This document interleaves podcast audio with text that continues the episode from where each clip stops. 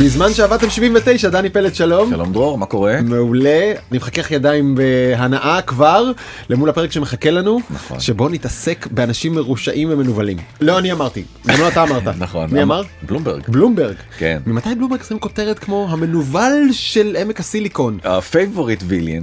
המנוול האהוב. המנוול האהוב, כן. אז אנחנו תכף נדבר עליו ספציפית, קוראים לו פיטר טיל, וזה היזם מהליגה של צוקרברג ואילון מאסק, שאתם חלקכם אולי עוד לא מכיר עליו ממש, יש לו סיפור מרתק שנהיה רלוונטי מאוד בדיוק עכשיו, אז נדבר עליו, וגם על צוקרברג, שסופג לא חבטה אחת אלא כמה חבטות וגם עליהן נדבר קשות מאוד. אבל בוא נגיד מילה על הפרק הקודם, פרק 77 ו-78 שקיבלנו עליו הכי הרבה תגובות אי פעם. נכון. הוא עשה את החיבור בין השכלה הייטק ופרנסה טובה וסידר להרבה אנשים הרבה תובנות על איך להגיע להייטק גם מ-8200 ותכנות וגם לא שזה מאוד מאוד חשוב אבל קיבלנו המון תגובות בעיקר על הגרף הזה שעסק בכמה כסף מקבלים בוגרי מוסדות אקדמיים שלמדו מדעי המחשב חמש שנים מיום סיום הלימודים וכמו שאתם רואים והופתענו להראות את זה בפרקים הקודמים בראש הרשימה ניצבת אוניברסיטת רייכמן בוגרי החמש שנים אחרי סיום מדעי המחשב מקבלים בחודש 39,900 שקלים בתחתית הרשימה הטכניון עם 9,000 שקל בחודש פחות. הרבה אנשים נורא כעסו על הגרף הזה. כן, איך זה יכול להיות? מכללה של עשירים. אנחנו בעצמנו ניסינו להסביר איך זה יכול להיות. אני לא חושב שזאת הנקודה, הנקודה היא שאנחנו בעצם מנסים לעשות שירות הכי טוב שאנחנו יכולים עבור הצופים והמאזינים שלנו ולהביא מידע פה במקרה הספציפי הזה זה מידע של משרד הכלכלה והתעשייה של זרוע העבודה מידע רשמי של מדינת ישראל כן. אין יותר מידע אמין. לכאורה כי גם חלק מהאוניברסיטאות טענו שהמידע הזה הוא לא מדויק ואופן איסוף המידע הוא לא נכון. אוקיי, אז אנחנו לא יודעים. ביקורת זה טוב, אבל נכון. צריך להגיד לכל האנשים שנורא התרכזו, אני באמת מתנצל בפניכם על זה שחשתם רגשות רעים, אבל אלה הם נתונים, וזה היופי. הנתונים לא אכפת להם איך אנחנו מרגישים, וכשהם משתנים אנחנו משתנים איתם. נכון. אבל אנחנו נצמדים לנתונים, לא לרגשות שלנו. גם אה, אני זוכר אה, דיברנו על זה. קצת לפני זה לא היה לנו מושג מה הנתונים יגידו ומאוד הופתענו כשראינו כן. את הגרף כלומר הזה. אין כאן אג'נדה נסתרת, ממש לא. אף אחד לא ביקש שנגיד שום דבר, זה מה שגילינו בנתוני מדינת ישראל, ואם, כפי שחלק מהמוסדות רוצים לערער, אם יתברר משהו אחר, אנחנו נזרום בנתונים גם למקום אחר. אחלה. טוב, פיטר טיל, הנבל החביב שאולי לא הכרתם ושווה לכם מאוד. תשמע הסיפור שלו זה באמת אה, סיפור אה, לא ייאמן אני חייב כן להתחיל כן. ולחבר את זה עוד פעם לפרק הקודם אוקיי. כי מה הוא למד אותו פיטר טיל חמוד אה, אם אתה שואל אז פילוסופיה? נכון פילוסופיה! נכון, הוא למד פילוסופיה. בסטנפורד ולמי שלא יודע למה אני מדבר על פילוסופיה אז עוד פעם שיחזור חזרה לפרק הקודם וידע למה פילוסופיה זה מקצוע עתיד אז פיטר טיל כנראה רואה את הנולד וכבר הלך ולמד פילוסופיה לפני 20 שנה. ושבוע שעבר בהודעה דרמטית הוא הודיע שהוא עוזב את פייסבוק. עכשיו זה סופר דרמטי כי הוא היה שם עם צוקרברג יד ביד מהקמת החברה נכון עד שבוע שעבר. נכון. שצוקי עוד היה זרעון של יזם, זה היה 2007, שפייסבוק 6, הייתה הוט רונות כזה. כן, נכון מאז. אה, אשכרה ממש ממש מההתחלה ועד שבוע שעבר שבה הוא עזב. כן. אוקיי. ולמה הוא עזב? תכף נברר את זה אבל אוקיי. נלך עוד אחד שלב. מה זה כי המניות נפלו? מה זה כי העולם שונא את אני פייסבוק? מבטיח מה לספר. אוקיי. אבל נלך שנייה אחורה לתקופה שפיטר אה, טיל בעצם רק היה יזם צעיר והוא הקים איזשהו מין שירות תשלומים באינטרנט משהו הזוי מאוד. כן משהו שלא כך הצליח ואז הוא פגש יזם אחר שהקים גם כן שירות תשלומים שגם כן הלך לו ככה ככה כן. והם אמרו אחד לשני בוא ניקח את השני שירותי תשלומים שלנו הבינוניים נחבר אותם ביחד ונראה מה יוצא. כן. וככה מהחברות הזאת בין פיטר טיל ליזם אחר שקצת יותר מוכר ממנו היום שנקרא אילון מאסק כשפיטר טיל היה המנכ"ל. הוקמה לה חברת PayPal ובכלל צריך להגיד משהו על PayPal ועל ה... איך בונים חברה טובה הוא ייסד קבוצה שנקראה אחר כך על ידי כל הקולגות שלהם PayPal Mafia. כמות הכישרונות שהיו בתוך החברה הזאת אני לא חושב שזה קרה בהיסטוריה של ההייטק אף פעם. יש שם כל כך הרבה חברות הפאונדרים של יוטיוב התחילו את אה, דרכם שם שמכרו לגוגל. ומקס צ'אד לבצ'ין הרלי נכון. בדיוק ומקס לבצ'ין שהקים את החברת תשלומים הענקית ה Affirm ריד הופמן שהמציא את לינקדאין. לינקדאין ועוד שורה ארוכה של יזמים מאוד מאוד מאוד מאוד מוכשרים. אחרי שהוא מכר את החברה הוא הלך להקים חברה אחרת שגם כן היא אחת מהחברות הכי הכי הכי מפורסמות היום בסיליקון וואלי קוראים לה פלנטיר זה חברת ביג דאטה החברה הזאת היא ידועה נגיד בתור זאת שעזרה מאוד לצבא ארצות הברית לאתר את אה, אוסמה בן לאדן כן. אני חושב שיש עליה גם המון ביקורת, לא? ברור, ברור, תכף אני- אספר. לך. אוקיי, אוקיי. יש לה בעצם שני קווי מוצרים הראשון נקרא Gotham Gotham זה כאילו לצבא כן. והשני נקרא Foundry שזה המוצר האזרחי שעכשיו השתמשו בו כדי לאתר אנשים חולי קורונה. ואני אספר לך עוד משהו מדהים לגביו שהוא טיפוס די מפוקפק בפני עצמו פיטר ולמרות טיל? כן פיטר טיל וחוץ מהפלנטיר שזה הכל עם אה, זרקור מאוד מאוד גדול מסתבר שאותו פיטר טיל השקיע בחברה שהיא חברה מתחרה ל-NSO שנקראת Boldend. Boldend. כן, ש Boldend במצגת שלהם מספרים בגאווה שהם יודעים לפרוץ לוואטסאפ. אה וואלה. בזמן שפיטר טיל יושב בדירקטוריון של פייסבוק, חברת האם של וואטסאפ. אז זה הטיפוס. ואני רק חושב, מה- מרק צוקרברג אומר לו כאילו, דוד, זה לא כל כך בסדר. ה-" כן. והוא אומר לו, לא, לא. שתוק, שתוק. כן, זה בסדר, זה. בסדר. זה נראה לי הדינמיקה, ויש לו עוד איזה יוזמה, שהיא יוזמה מאוד מאוד מאוד מאוד יוקרתית, שנקראת Founders Foundry. ה Founders Foundry הזה מה הם עושים הם לוקחים כל מיני צעירים שהתחילו שנה ראשונה של קולג' או אולי אפילו רק סיימו את הבית ספר ולא הגיעו עדיין לקולג' חייבים להיות מתחת לגיל 20 והוא משקיע בהם הוא אומר להם אני אתן לכם מלגה של 100 אלף דולר ואתם תשבו אצלי באיזה האנגר ואתם תפתחו את הרעיונות הבאים של העתיד. וכל שנה 20 עד 30 תלמידים כאלה מתקבלים לדבר הזה. עוד לא קם איזה שום סטארט-אפ ענק מהדבר הזה כן. אבל זו יוזמה מאוד מאוד מבוקשת. הוא גם כתב את אחד מספרי הניהול הכי הכי הכי טובים וואלה. לסטארט-אפים שנכתבו. best seller מטורף נקרא Zero to One. דרך אגב מאוד כוחני הספר הזה הוא מסביר שבעצם חברה טובה היא מאוד מאוד תלויה במנכ"ל והמנכ"ל צריך לקבל החלטות ובגלל זה חברות עובדות יותר טוב מממשלות וכל מיני. אבל אולי הסיפור הכי מפורסם והכי ידוע עליו זה שבעצם לפני 15 שנה התפרסמה כותרת פיטר טיל is totally gay people. אתה לא מקריא את זה נכון. פיטר טיל is totally gay people. נכון. ככה שומעים את זה. האאוטינג הזה הוציא אותו משלוותו. כלומר פתאום באתר אגב שהיה די מרכזי באותה עת נכון. Gawker ותכף נדבר למה הוא כבר לא מרכזי כתבו עליו כותרת מישהו גיי עכשיו איפה ראית כותרת כזאת ממתי מוצאים מישהו מהארון בכלל ממתי מתעסקים במיניות בתור כותרת ראשית אתה כותב את זה אגב באיזה פסקה אם זה רלוונטי ומעניין אבל למה זה צריך כותרת. תראה. הוא היה והוא עדיין אחד הסופרסטארים הכי גדולים של סיליקון וואלי והכותרת הזאת היא בטח הביאה הרבה מאוד הקלקות אתה רואה 450 אלף אנשים כאילו עשו לזה אנחנו בעולם של הווירליות נכון כן. אה, אתה מסכים שזה מכוער טילים לגמרי אבל מה שהוא עשה אחרי זה הרבה הרבה יותר מכוער אוקיי. הוא אמר אוקיי. I will hunt them down and I will sue them וזה בדיוק מה שהוא עשה העניין הוא שהוא לא יכול היה לתבוע אותם על הכותרת כי היא נכונה אתה יודע זה לא נכונה, שקר. בדיוק ואז כמה חודשים אחר כך גוקר פרסמו סיפור על קלטת מין של אה, מתאגרף WWE שנקרא הלק הוגן אוקיי המתאגרף הזה צילם את עצמו עם אשתו של החבר הכי טוב שלו. זה סיפור נהדר גם כן בפני עצמו. ואז פיטר טיל התקשר להלק הוגן ואמר לו תקשיב אתה ואני הולכים לתבוע את הגוקר הזה ואנחנו נוריד אותם. וזה בדיוק מה שקרה. הוא מימן הגנה של 10 מיליון דולר. לא הגנה התקפה תביעה כן, כן. אה, הוא זכה בתביעה של 100 מיליון דולר. אהה. גוקר לא היה לו מאיפה לשלם את ה-100 מיליון דולר והאתר היה צריך להימכר וכל הנכסים כאילו זה והחברה בעצם עוד פעם מאתר מאוד מאוד מאוד פופולרי לכלום ושום דבר מה שנקרא בגלל ש- נקמה טובה מוגשת קר. כן ישב אז- חיכה הגיע הסיפור. אז זה הסיפור ויש לו גם עוד איזה עניין של בעצם הוא עכשיו האובססיה החדשה שלו זה שהוא רוצה לחיות חיי נצח. והוא אוקיי. משקיע בהרבה מאוד חוקרים מהמם. ומדענים שיאפשרו לו לחיות חיי נצח והוא אומר תקשיב אני באמת לא מבין את העניין הזה של איך אנשים לא כועסים על זה שנגמרים להם החיים. זה לא פיצ'ר זה באג מבחינתו חד- משמעית. ככה הוא מגדיר את איך זה. הוא הבין את זה? לבד הוא הבין את זה? כן. איש טכנולוגיה. אני לך שהבת שלי כרמי בת ארבע ומשהו היא בחודשים האחרונים נורא מוטרדת מזה גם באמת כאילו נפל עליה אתה יודע יש את הגיל הזה 4 כן. 5 שנופל לך האסימון הזה שהחיים נגמרים מתישהו זה ממש מטריד אותה. אז תגיד לה אל תדאגי פיטר טיל על זה. יואו, על זה. הוא. הוא יפתור את זה וזה הכל יהיה בסדר. אבל אבל לפתור את זה בשביל כולנו או בשביל עצמו?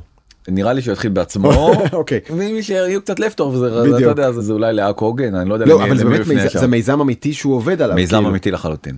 להרוג את המוות. יפה. הקופיר כן הכותרת? מאוד.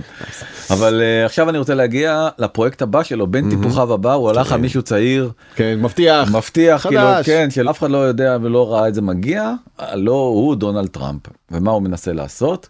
הוא הודיע שהוא עוזב את אה, מטא. חזרנו אה, אחורה למה פיטר טיל עזב בכלל את פייסבוק שהיא מטא שהוא היה שם מיום היווסדה אז הוא עזב כי הוא עובר להקים עם דונלד טראמפ רשת חברתית מתחרה לפייסבוק. וזו הרשת שאולי שמעתם עליה שהושקה ממש השבוע נכון. Truth Social נכון. הרשת שבבעלות חברת TMTG שזה Trump Media Group נכון משהו כזה כן.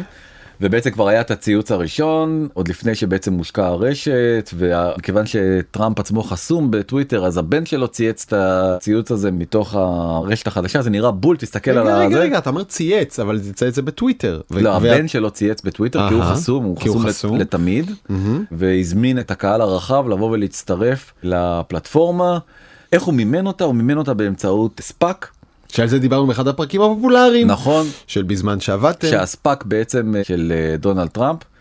זה לא נורמלי כאילו מה שקורה איתו בחצי שנה האחרונה התשואה של הספאק עומדת על 747 אחוזים. די למה לא נכנסתי.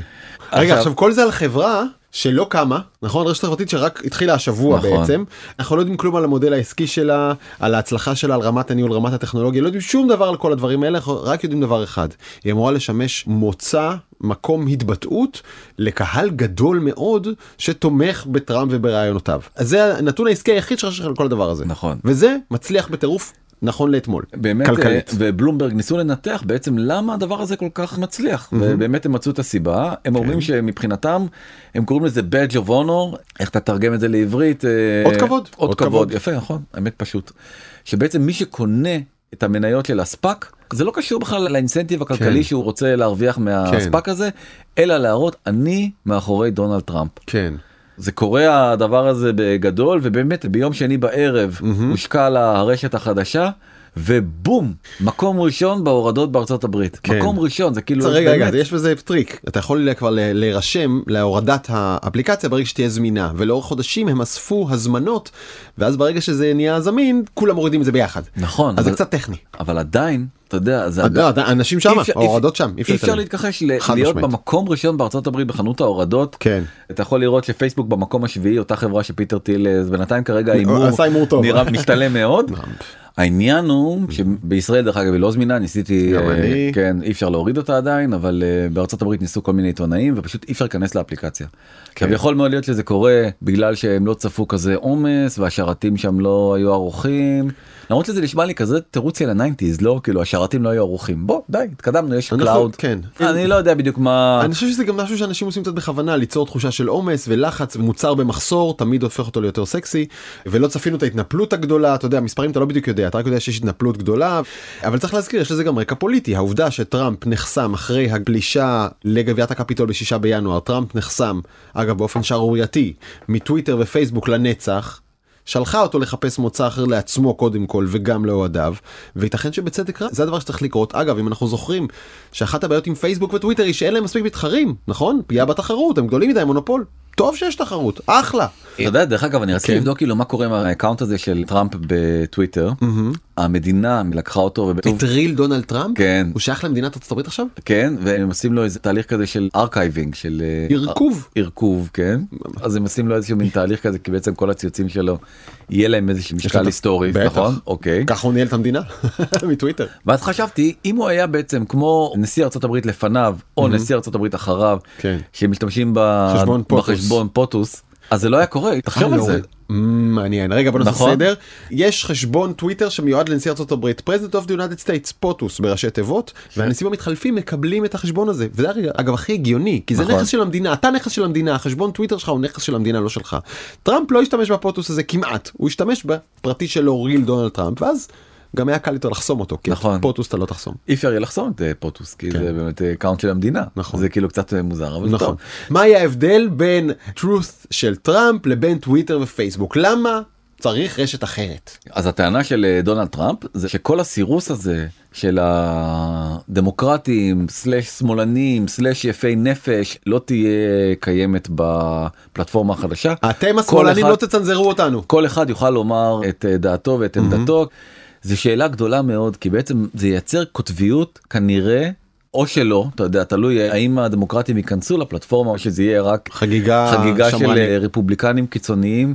צודק שאם לא יבואו הליברלים או הדמוקרטים לחוות בהם אז איפה הכיף? נכון אז למה לא- אז זה- לא יהיה כיף. בעיניי השאלה המעניינת תהיה לבדוק את גבולות חופש הביטוי. אה מותר הכל? שנייה מותר גם להיות בעד להט"בים ובעד הפלות דברים שמעצבנים את השמרנים האם לזה אתם תהיו פתוחים גם? ופה אני חוזר חזרה לפיטר טיל.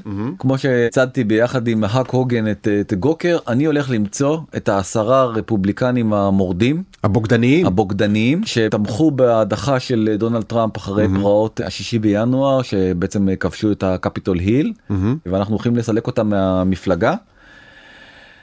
אה, וואו. ואני חושב שהכותרת פה כאילו די מסכמת את העניין הזה זה הגל הבא של הטראמפיזם אה, בעצם באמצעות אה, איש ללא גבולות מאוד מאוד מאוד מאוד חכם והוא הולך להריץ את טראמפ למערכה שנייה ברשת חברתית עם כל מה שהוא למד ממרק צוקרברג ומההצלחה של פייסבוק הוא הולך וואו. לעשות את זה עוד פעם עם דונלד טראמפ. אם אתה צריך לבחור אחת מהשתיים שתנצח פייסבוק או Truth של טראמפ את מי אתה מעדיף? אוי נו זו שאלה קלה מדי. באמת? ברור. את מי? פייסבוק. אוקיי. איזה שאלה? עד כדי כך אתה לא אוהב את טראמפ? לא זה לא קשור לאוהב לא אוהב אני כן חושב הרי הטענה העיקרית שלנו נגד אה, פייסבוק הייתה כן. שהצנזורה והרגולציה לא מספיק נאכפו שם אז אני אלך למקום של בכלל אין צנזורה ורגולציה. אוקיי. אנחנו קצת בעד צנזורה ורגולציה. אני מאוד בעד צנזורה כן. ורגולציה אני חושב שדיונים שהם משוללי גבולות גזרה הם מאוד מאוד מסוכנים לדמוקרטיה. כן.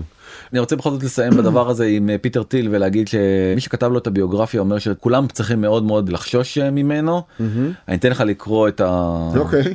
חלק מהאידיאולוגיה שהניעה את פייפל ושמניעה את אג'נדת הקריפטו היא הרבה מעל למדינות היא קשורה לרעיון שליחידים צריך להיות יותר כוח מאשר למדינות והם צריכים להיות מסוגלים לעשות מה שבא להם בלי הגבלות כלומר זה שפייפל מאפשרת לנו להעביר כסף בין מדינות כאילו קצת מתחת לרדאר לעקוף גבולות של משטרים מוניטריים ומטבעות וכולי ולפעמים גם מיסים בלי שאף אחד יראה את זה זה חלק מהרעיון של פייפל שזה באמת תפיסת עולם מאוד ליברטריאנית הייתי אומר כן. כמעט ניהיליסטית למרות שלדעתי היום פייפל זה 100% regulated נכון רשויות המס רואות פנימה שקוף לחלוטין נכון אבל הוא, הוא, אתה לא יכול להעלים שם כסף פיטר יותר טיל הוא אחד המאמינים הכי גדולים בקריפטו קריפטו ממש אין עליו שום רגולציה לאט לאט גם זה יש טוב אני אוקיי. יכול לדבר איתך קצת על גוגל עוד חברה שאני ממש ממש מת לדבר כן, עליה אבל. האמת היא שמה שקורה אף אחד עוד לא מבין עד הסוף את ההשלכות אבל זה מאוד מאוד מאוד דרמטי.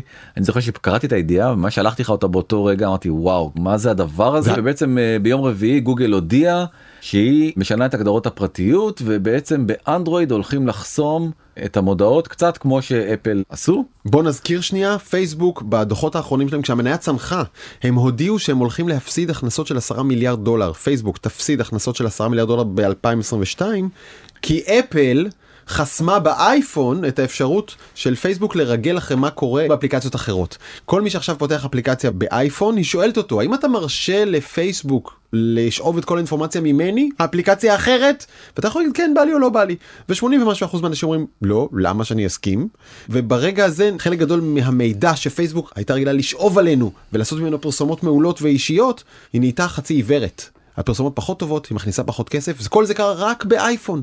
עכשיו גם גוגל עושה אותו דבר או לא אותו דבר.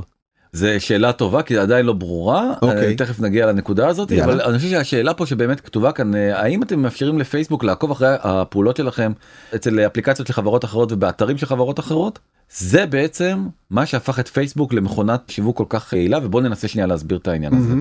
אז לקחתי אותך בתור השפן שלי באמת עליך אני אעשה את הניסוי ובעצם נגיד שראית מודעה כן. יפה למוצר של איקאה בתוך הפייסבוק שלך. פייסבוק יודעת בשלב הזה שאתה ראית את המודעה למחרת הלכת לסלון התיישבת על הספה נכנסת לאתר של איקאה ובחרת את הכיסא שראית אותו במודעה של פייסבוק. פייסבוק יודעת עדיין שהיית בתוך האתר של איקאה כי יש לה קוראים לזה פיקסל לא משנה אני לא אכנס לכל ההסברים טכניים אבל מה היא לא יודעת שאתה זה אתה. וואלה.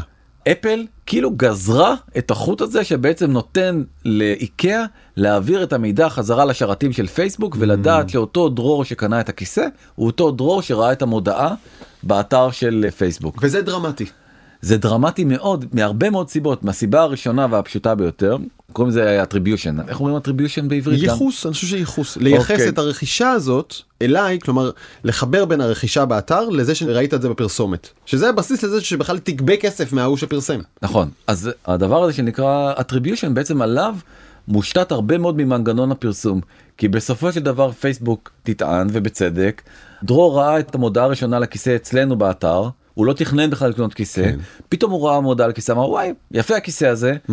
נכנס לאיקאה, קנה את הכיסא, תביאו לי בבקשה 10 דולר 20 דולר 30 כן. דולר 50 דולר כל מודעה וכל תחום mm-hmm. כאילו יש להם uh, סכום אחר. רגע תקן אותי אם אני טועה הרבה אנשים עכשיו אומרים לעצמם רגע אם ראיתי מודעה אני אמור ללחוץ עליה ולקנות כדי שזה לאו דווקא נכון ברגע שראיתי מודעה אני נצבע הזהות שלי נצבעת ואם אני ביקרתי ב-24 שעות הבאות או משהו כזה באתר וקניתי עדיין זה נחשב שזה בגלל המודעה. יש מה שנקרא CPM CPM זה cost per מיליאר זה בעצם צפייה CPC זה cost per click ואז בעצם האם לחצת על המודעה כן. או לא לחצת על המודעה יש הרבה מאוד מודעות בעיקר mm-hmm. נגיד באתרים של עיתונים וכל מיני כאלה שבעצם מייצרים לך איזושהי מודעות למוצר חדש שעלה. כן. לא מצפים שתלחץ כמו שאתה רואה mm-hmm. פרסומת בטלוויזיה. כן. מודלים אחרים אומרים אוקיי אנחנו רוצים בעצם להמיר אותך ושתקנה גם את המוצר וכן הלאה וכן הלאה. אבל לב הסיפור, נמצאת... לב הסיפור זה היכולת של פייסבוק לחבר בין זה שצפית במודעה לבין זה שקנית מוצר. נכון. ועל זה היא גובה כסף. כסף גדול מאוד mm-hmm. והיא גם עושה את זה במצוינות וגם הדבר היותר משמעותי זה שאחרי שקנית את הכיסא הזה והם חיברו את כל המידע לפני העולם של אפל הם גם ידעו שדרור הוא חובב ריהוט. ואז הם היו יכולים להציע לך נגיד עכשיו אולי שידקת נא איזה ואזה על עדן החלון או אני לא יודע כן. מה שזה לא יהיה והסיכוי שלהם לפגוע היה הרבה יותר גבוה טרם גזירת אותו חבל טבור שאפל עשתה. כן. וזה מאוד מאוד מאוד מאוד מהותי כי בעצם האיסוף נתונים שלהם עליך נפגע בצורה אנושה מהמהלך הזה של אה, אפל. ועכשיו אני חוזר חזרה לגוגל. אז אמרנו שאפל הפרסומות prime נמצאות אצל אפל כי אפל זה מכשיר יותר יקר ולכן לטרגט את הקהל לקוחות שמשתמשים באפל בדרך כלל זה אנשים שהם יותר בעשירונים הגבוהים של האוכלוסייה. ואיכשהו משתמשי אפל נדמה לי גם רגילים יותר להוציא כסף במכשיר הזה כחלק ו... מהעניין הזה כי אתה יודע הפרוטה מצויה בכיסם נכון אז זה שאפל גזר את החוט לא סתם ניתק את החלק הקטן של האייפוניסטים זה בעצם לקלף החוצה את השמנת יפה מאוד אבל עדיין בוא נסתכל על המספרים mm-hmm. בשנת 2022 הצפי הוא שחלקה של אפל מתוך כלל משתמשי הסמארטפונים בעולם יעמוד על 13.8 אחוזים.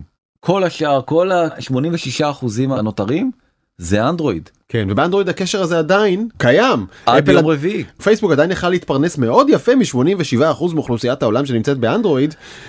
ואז גוגל אמרה אה, שומעים משהו לגבי ה-87% האלה. אז אנחנו הולכים אה, עכשיו לשנות את המודל הזה ובעצם פייסבוק הולכת לחטוף גם משם. זה נראה לי חתיכת סנוקרת מטורפת mm-hmm. אבל אני לא חושב שאף אחד יודע להעריך ובעצם גוגל היא קצת מתנהגת כמו בריון שבעצם הייתה איזה מין ברית כזאת בין uh, גוגל לבין uh, פייסבוק שלפייסבוק היה בעיקר את המודעות האלה שאתה לומד על כל מיני מוצרים וגוגל הייתה בעולם האינטנט ובוא נסביר את זה שנייה למה אני חשוב. מתכוון. Mm-hmm.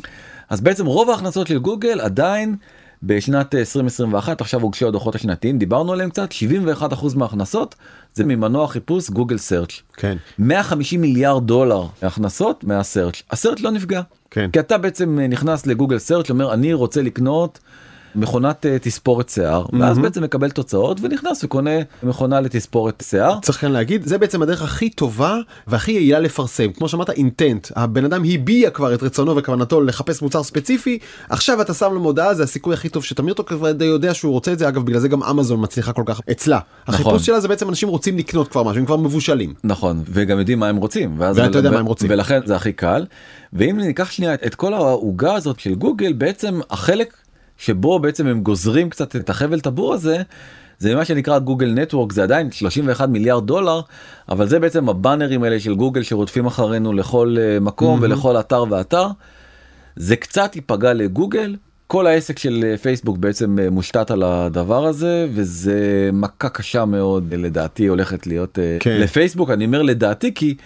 אני חושב שהכותרת הזאת בפורצ'ן היא מאוד מאוד מדויקת כי בעצם אומרים ה privacy policy הזה של גוגל הוא הכל חוץ מברור. א' הם אמרו שהם הם, אה, כבר הם הזהירו את העולם אמרו אנחנו עד 2024 לא נעשה כלום שזה mm-hmm. נותן עוד הרבה מאוד אה, אוויר שנים. לפייסבוק נכון יש גם בחירות ב-2024 אז כנראה שרק אה, כן. אתה יודע.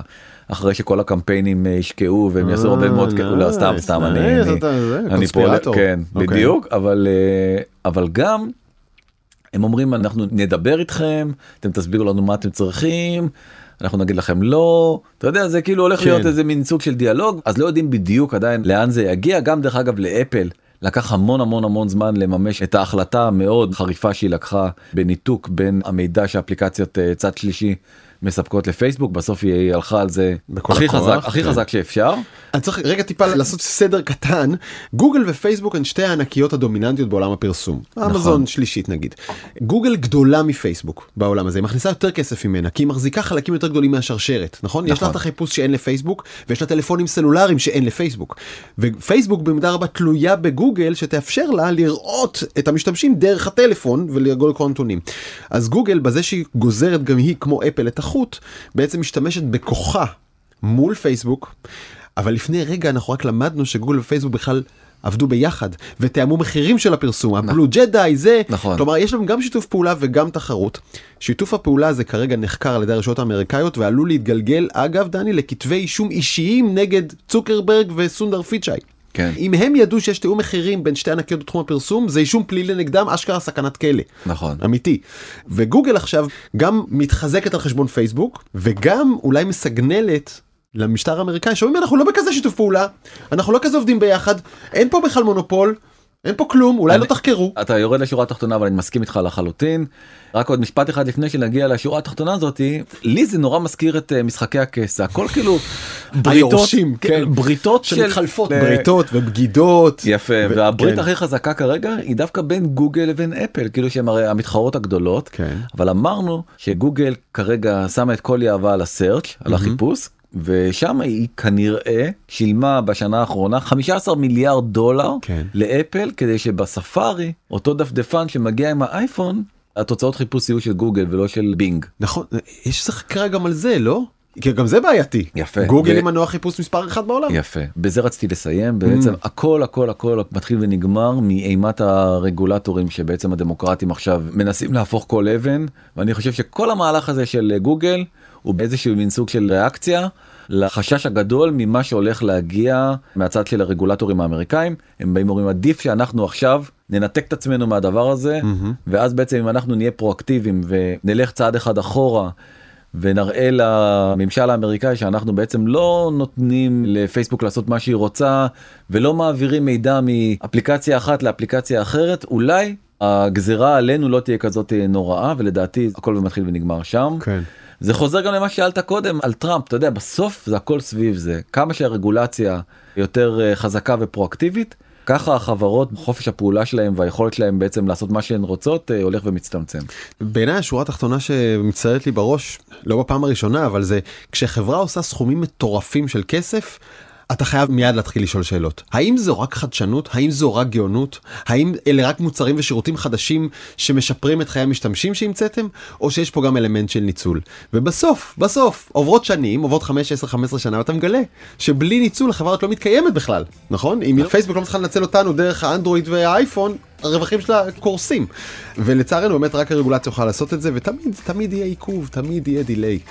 ואמר דיוויד בואי המחר שייך למי שיכול לשמוע אותו מגיע. מתחבר לכל מה שדיברנו אני חושב פה בפרק טוב עד כאן בזמן שעבדתם דני פלד היה תענוג אנחנו מצפים לתגובות שלכם להערות שלכם בזמן at קשת מינוס TV dot com או בוואטסאפ 0377660012 לא נספר לכם מה מגיע למי ואנחנו נגיד תודה לעורכת אפרת מירון למפיקה לי פיין למוטי אוננה ותומר וולף על הסיוע הטכני ולחברים בנקסטר זוהר צלח ניצן כרמלי ודנה גוטרזון עד כאן פרק 79 דני פלד תודה רבה. תודה רבה דרור.